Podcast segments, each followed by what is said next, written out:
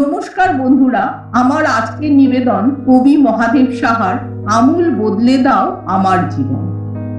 পরিপূর্ণ পাল্টে দাও আমার জীবন।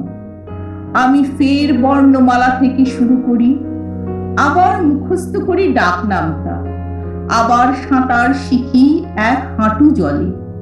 তুমি এই অপগণ্ড বয়স্ক শিশুকে মেরে পিটে কিছুটা মানুষ করো। খেতে দাও আলু সিদ্ধ দুটি ফেনা ভাত। আবার সবুজ মাঠে একা ছেড়ে দাও তাকে। একটু করিয়ে দাও পরিচয় আকাশের সাথে। খুব যত্ন করে সব বৃক্ষ ফুলের নাম শিখি। আমূল বদলে দাও পুরনো জীবন ভালোবেসে। আবার নদীর তীরে নরম মাটিতে শুরু করি চলা।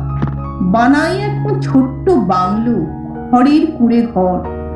পুরো কুড়ি পাল্টে দাও আমার জীবন। আমি ফের গোড়া থেকে শুরু করি একেবারে পরিশুদ্ধ মানুষের মতো, করি আরম্ভ জীবন। এভাবে কখনো আর করব না ভুল ভ্রান্তি কিছু।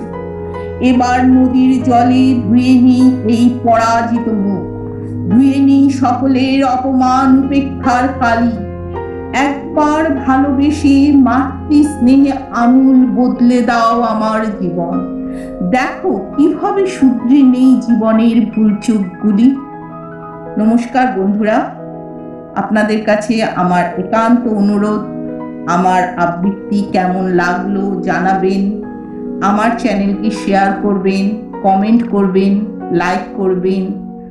এই বলে আমি এখানেই শেষ করছি। ধন্যবাদ বন্ধুরা।